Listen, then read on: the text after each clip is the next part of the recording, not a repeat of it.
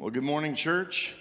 Welcome to part three of our series, Loving This Married Thing. We hope that you're growing in that and that you're loving this married thing. That's what our desire is as God's church. That's what God's desire is. This whole marriage thing was His idea. And so uh, hopefully you are celebrating that and learning uh, and functioning better with that. Now, I want to uh, say this this morning. This is the last day that you can order the t shirts and sweatshirts. Uh, we've been talking about that for a few weeks now. This is the last day. You can order those. If you haven't yet, you can just go out in the lobby. You can order it through the app or through the website. And what those say is just it says on the front, real simple, it says, I love my husband or I love my wife. Um, on the back, it says "loving this married thing." Uh, we do that, so you wear those around Enid, saturate Enid with the with those uh, sh- t-shirts and sweatshirts, married folks.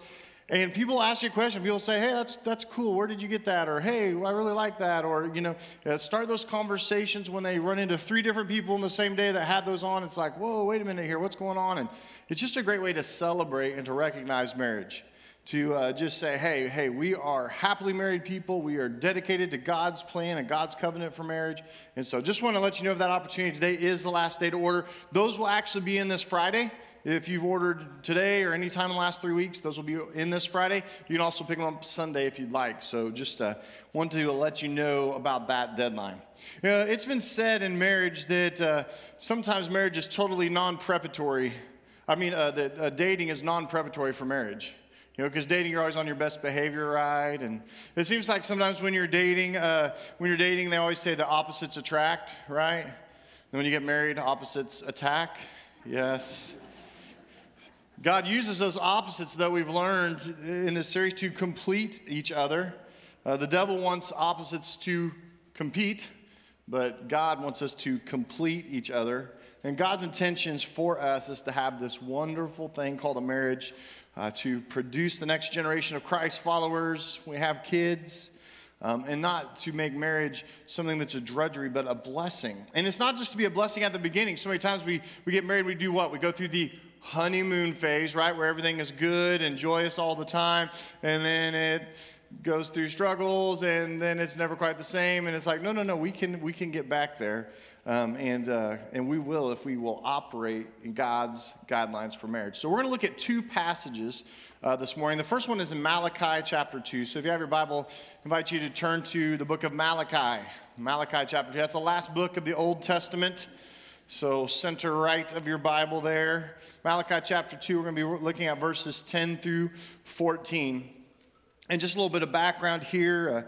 Uh, uh, the people of Israel, uh, the Jews, have intermarried with uh, people that they were commanded not to. Uh, they married people that were worshiping false gods. And so they come to this point, they're kind of complaining about this to God, and God's not blessing us, and God's not helping us in our marriage. And then God comes down with this thing about a covenant versus a contract here. So let's read uh, Malachi chapter 2, beginning with verse 10. It says this Do we not all have one Father, capital F, Heavenly Father? Did not one God create us? Why do we profane the covenant of our ancestors by being unfaithful to one another? So it's talking about unfaithfulness right there at the very beginning. Verse 11 Judah specifically has been unfaithful. A detestable thing has been committed in Israel and in Jerusalem. Judah has desecrated the sanctuary the Lord loves by doing what? By marrying women who worship a foreign God. As for the man who does this, whoever he may be, May the Lord remove him from the tents of Jacob, even though he brings an offering to the Lord Almighty. Another thing you do, you flood the Lord's altar with tears. You weep and wail because he no longer looks with favor on your offerings or accepts them with pleasure from your hands. And you ask, why? It is because the Lord is the witness between you and the wife of your youth. You have been unfaithful to her though she is your partner, the wife of your marriage covenant. The wording here is quite strong that marriage is a covenant. And what he's what he's hitting at here, the, the prophet Malachi, he's saying, not only did you go out of God's plan here, and that you intermarried with people who don't believe in the same God, don't worship the same God, and so you've been yoked with unbelievers. We've, we've talked about that read that scripture. And so not only have you yoked yourself here with unbelievers, but then you're also unfaithful to your spouse by divorcing them. And you're not keeping your marriage covenant. Because marriage, we need to understand this marriage is a covenant about we, not a contract about me. And in the culture today, that might be part of the problem that we have. Why are so many marriages, more than half, breaking up and entering into divorce? Maybe it's because at the foundation of it, marriage was about me and not really ever about we. But when we go to a covenant marriage, a biblical marriage, where people are mutually submissive and mutually committed to one another, we find out that marriage is a covenant about we and not a contract about me. Now, let me explain the difference here between a contract and a covenant. A contract is based on mutual distrust. Okay, and this makes sense if you think about it, if you've ever been a part of a contract. A contract is based, is based on mutual distrust, and it's really about protecting yourself. That's why you have a contract. In a contract, you say, hey, I'm in as far as what? As far as you are in. If you do me wrong and you break your contractual agreement, then I will do what I can and I will get out of this contract. Contracts are binding, but only by consequence not commitment. And everyone's skeptical when you go into a contract. If you've done any kind of business dealing, you know what contracts are about. Why do you do rental contracts? To protect yourself. Why do you enter into a purchase contract? It's to protect yourself on the purchase. Sometimes we do this on automobiles, right? Sometimes we do this on homes and banks. They make sure they have the contract. I mean, if you sign one of those things, you know, 90 pages of information and, you know, how many toenails did your mother have? You know, it's just like it's this crazy stuff. We enter into this stuff in the business world. We have office equipment contracts, purchase contracts on equipment. Sometimes business services, you enter into a contractual agreement, and all those contracts are really based on mutual distrust. That you might not do what you're supposed to do, so I'm gonna get you under contract, okay? And then I'll make sure I'll hold you to your end of the bargain, but that's not the way we enter into a marriage. And I know for some people today, they hear that, they say, well, that's exactly what a marriage is. It's a contract. And, but God says, no, it's not a contract. In marriage, if you do your part, I'll do my part, is not part of the equation. If, if you don't do your part, then I'm not going to do my part, is not a part of a marriage covenant or commitment. But when we treat it as a contract, it is. You see this a, con, a covenant is based on mutual commitment.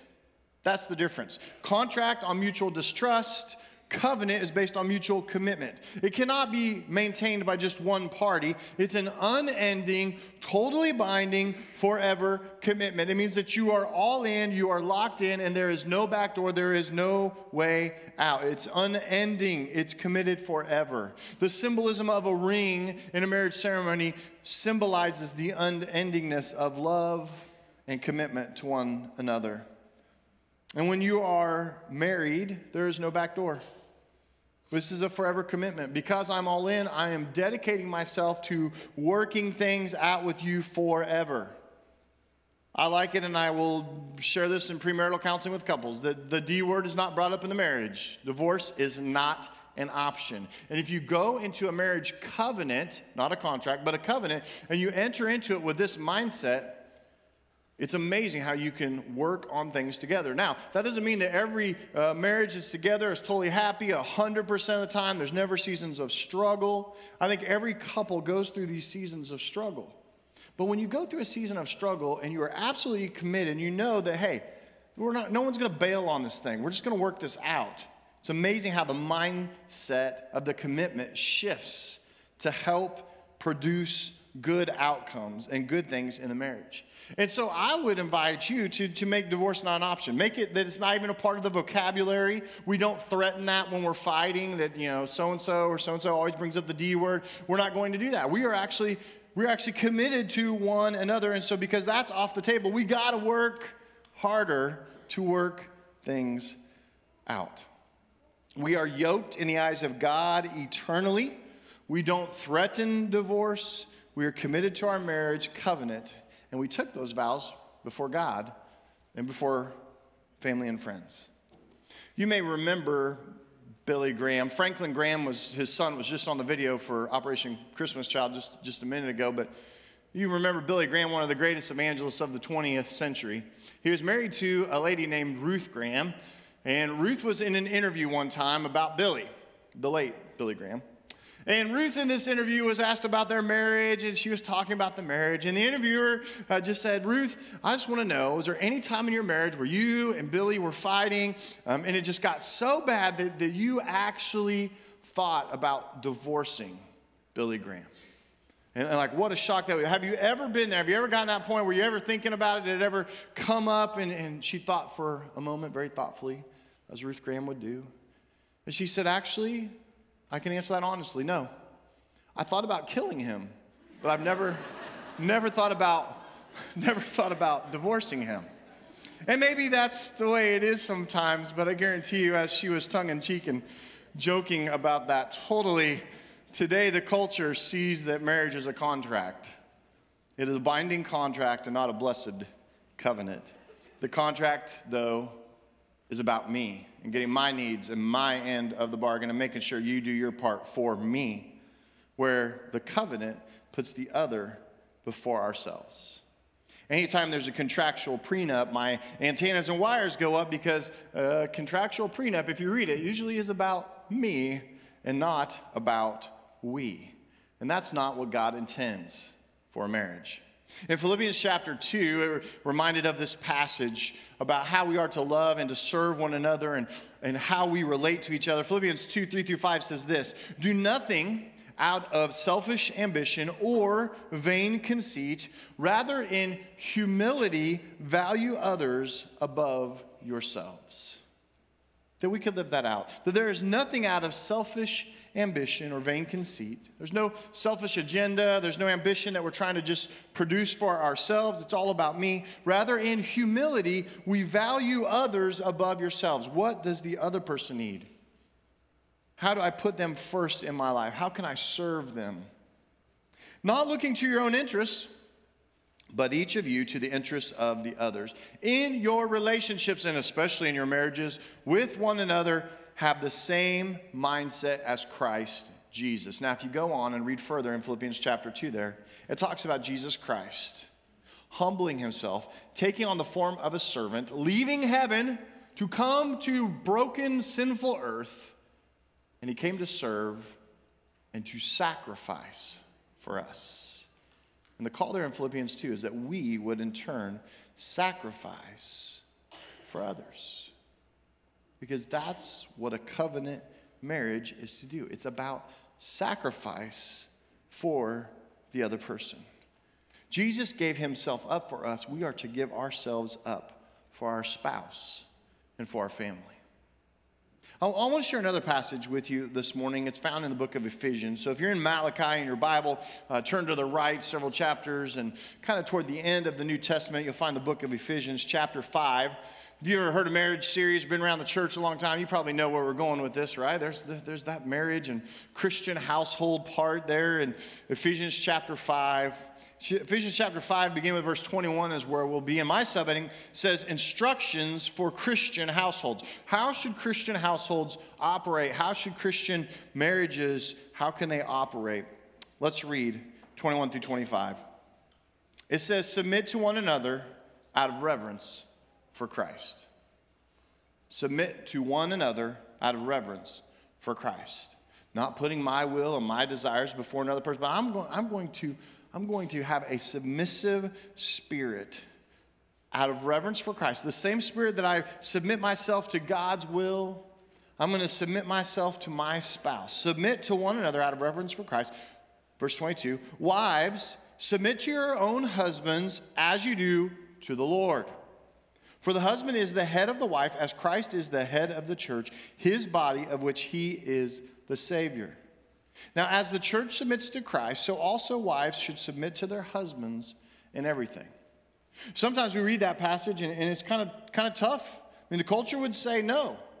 But here in the Bible, this is the way God intentionally designed marriage to be. He said, I want a head of this household, and I've chosen the man to be the head of the household. But read what it says again, beginning in verse 22. It says, Wives, you submit to your own husbands as you do to the Lord, okay, as you do to Jesus Christ, And look what it says then. It says, For the husband is the head of the wife, as Christ is the head of the church, his body, of which he is the Savior. He is the head. Jesus is the head of the church. He's responsible for the church. So the husband is the head of the household. Now look at verse 24. It says, Now as the church submits to Christ, so also wives submit to their husbands in everything. And you say, Oh, oh okay, I get the whole submissive principle here. Now, notice in verse 21, it says that we submit to one another out of reverence for Christ. So there's this idea of mutual submission to one another. But there's also this idea of the head of the household being the man, the dad, the father, the husband. And then we get to verse 25 and their instruction here for husbands. It says, Husbands, love your wives just as Christ loved the church and gave himself up for her.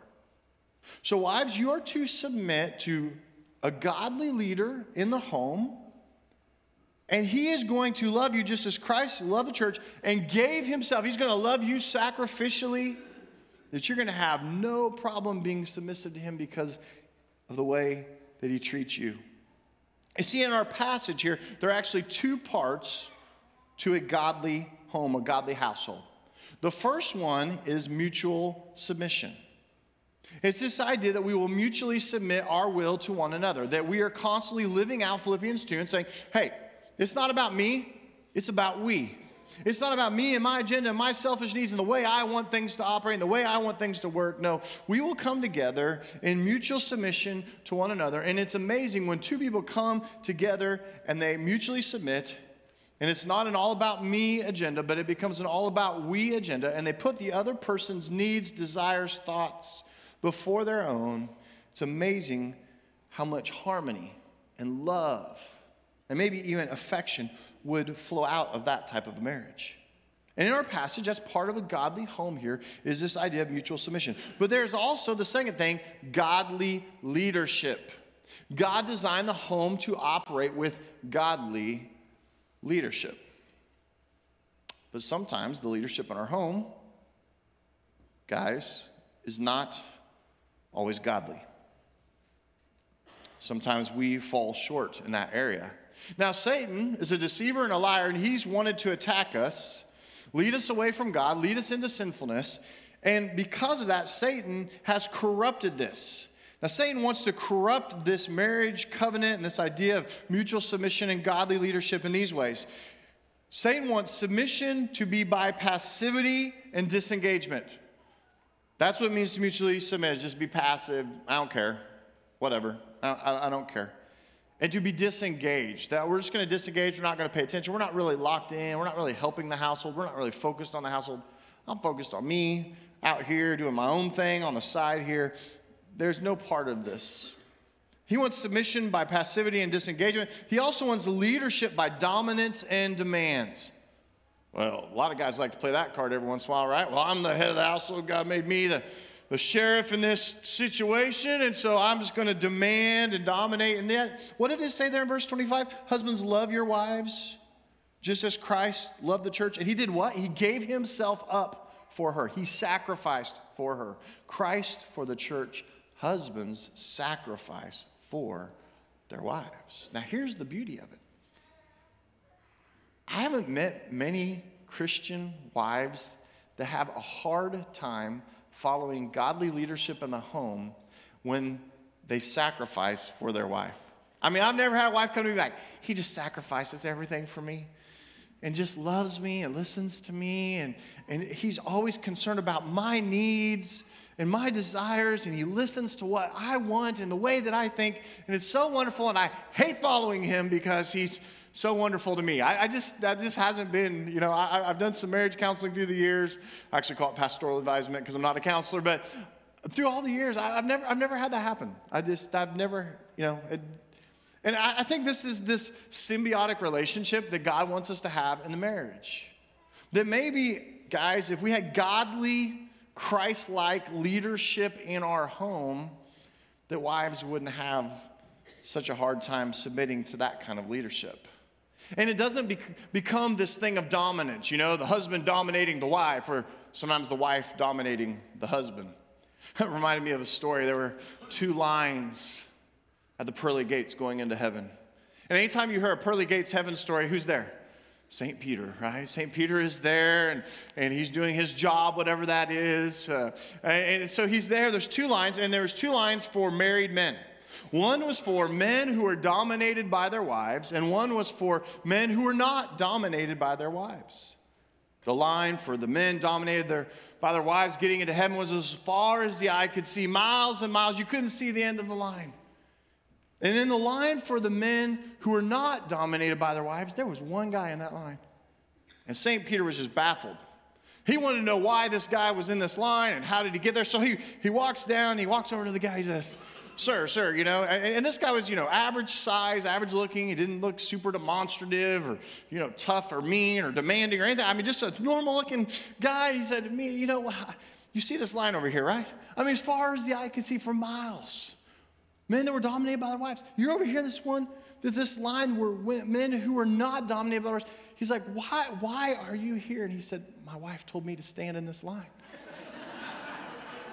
Good, I'm glad that I'm glad that got a chuckle. It was a risky, risky story there. But it's not to be a 50-50 deal, folks. If you're thinking you're going to enter into a marriage or that you have entered into a marriage where it's 50 50, you give 50%, I give 50%. No, it is 100%, 100% commitment. But so many don't mar- enter into marriage that way, and it becomes this dominant stretch between the husband and the wife. You do your part, I'll do my part. And if you're not doing your part, then I won't do my part. And so it goes, and it feels like a contract that's about me, and not a commitment, a covenant that's about we. See, some have lived with the marriage motto I will do unto you as you have done unto me. some people say, well, you know, that's, that's kind of nice. It's got a good ring to it. And, but in a covenant marriage, it's different. A godly marriage motto needs to be, I will do unto you as Christ has done unto me. What has Christ done unto you? Romans says that while we were still sinners, Christ died for us. His choice to love us and die for us was not based on anything that we did. And though we are horrible toward God and sinful in our nature, Christ still loved us, cared for us, and sacrificed for us. And in that same way, husbands are called to sacrifice for their family and to sacrifice for their wife, to lay down our life as Christ laid down his life for our families. And wives are to submit to their husbands just as they submit their wills to Jesus Christ out of reverence for him. And in the text, we see this symbiotic relationship submission to leadership and leadership to submission. And you may say, well, that doesn't work. I operate a business. That is not the way it works out here in the Folks, this isn't a business transaction. This is a covenant marriage. This is Christian, Christ founded, Bible based relationships. They don't work like all the contractual agreements and obligations that you have in the world. But I've also been in those situations sometimes where a wife says, You know, it is really hard for me to submit to my husband because my husband isn't displaying godly leadership in the home or isn't displaying leadership in the home or is just absentee from engaging anything in the home. Now, ladies, there's no qualifiers here in the text. It doesn't say submit to your husband as long as he's perfect. Submit to your husband as long as, you know, he, he does everything just right. Sometimes I think, and I believe there's a scripture in Titus that talks about this, that you could win your unbelieving or your weak faithed husbands over through submitting to them and showing them love and showing them respect. That word respect appears down at the end of this passage in verse 33. It says a wife must respect her husband. I think sometimes that's how we can win our husbands over to maybe starting that pathway toward godly leadership in the home.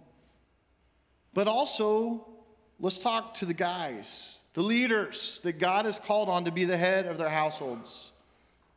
And let's be honest and say we have not led well in the home.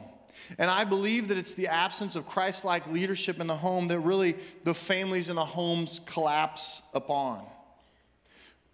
Part of us, it's really a two pronged problem. It's two different things, too. Part of us, it's a passive problem. We have a passivity problem. We have no backbone.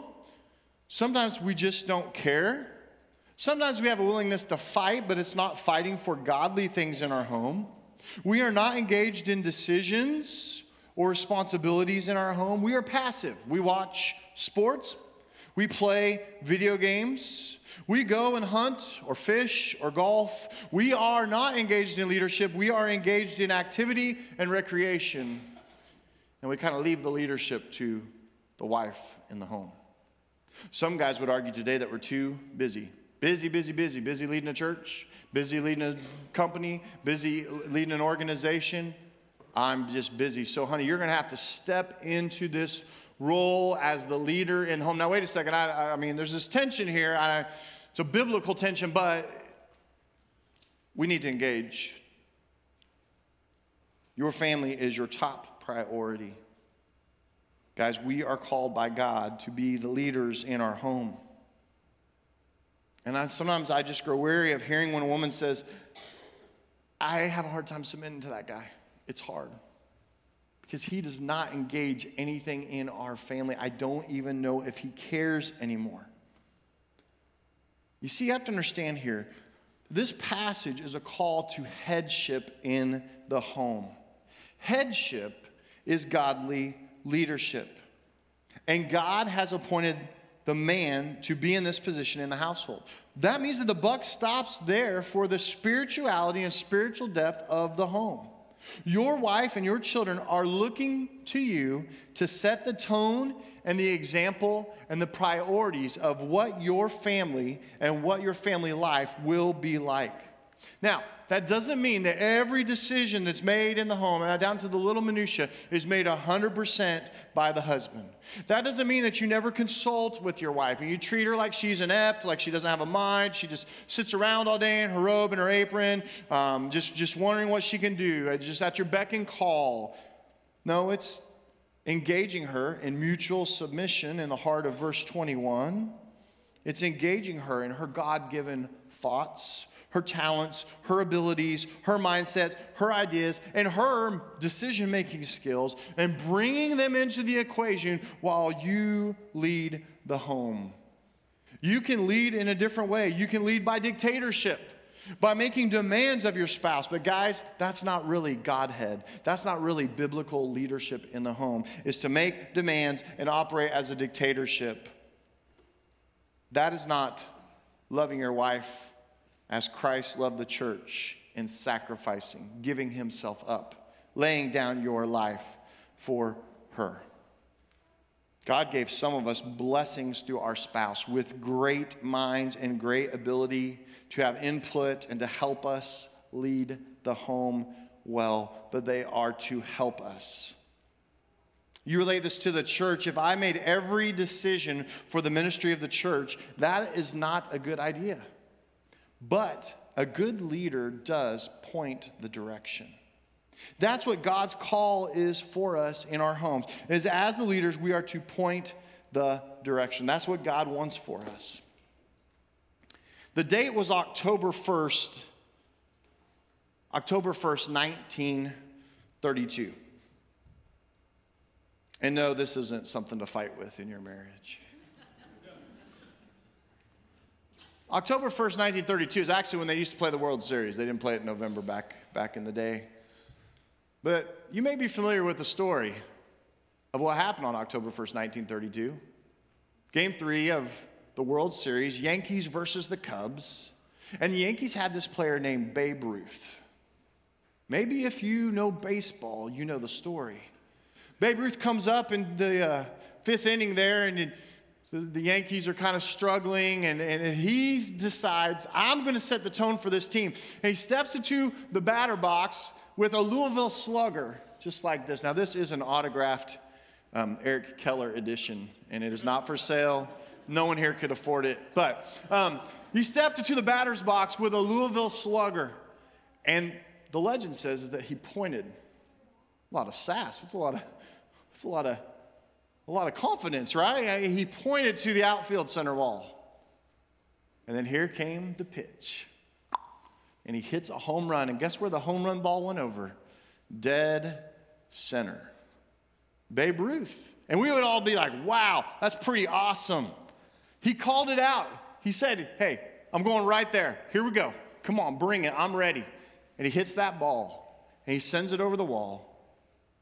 Guys, we are to call the shots. And just like he pointed the direction, I'm going there.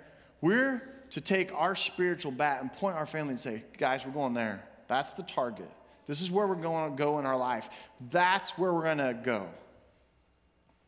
That's what, called, that's what God has called us to do. Brothers, point your home in the direction of God. When you point your home and you say, This is where we're going, that's leadership. When you say, This is what we stand for, that is leadership. When you decide and you say, Here's what our family is about, that is leadership. When you set the tone and the direction of the home, and you love your wife as Christ loved the church, and you live a life of sacrifice for your family, and you point them toward Christ, that is godly leadership in the home.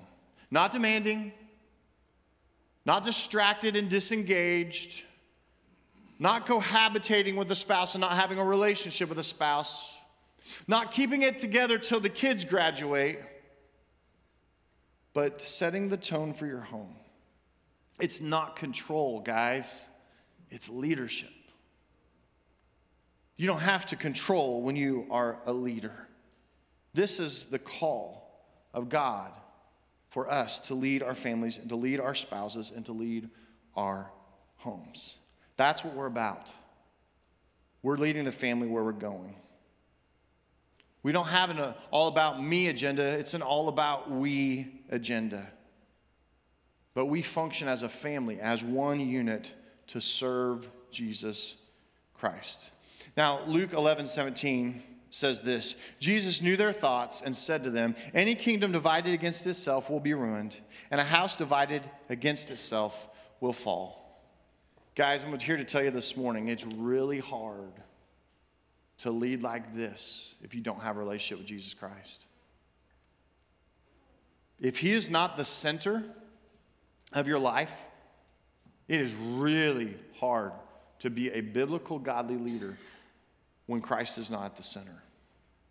And so maybe your next step to following Christ this morning is to get your heart and your life right with Jesus Christ. For some of you wives, that you yearn for your husband to be a biblical leader in your home, it's time for you also to submit your will and your life to Jesus Christ, to make him the center of your relationship, that by your modeling and by your love and respect for your husband and by your submission to him,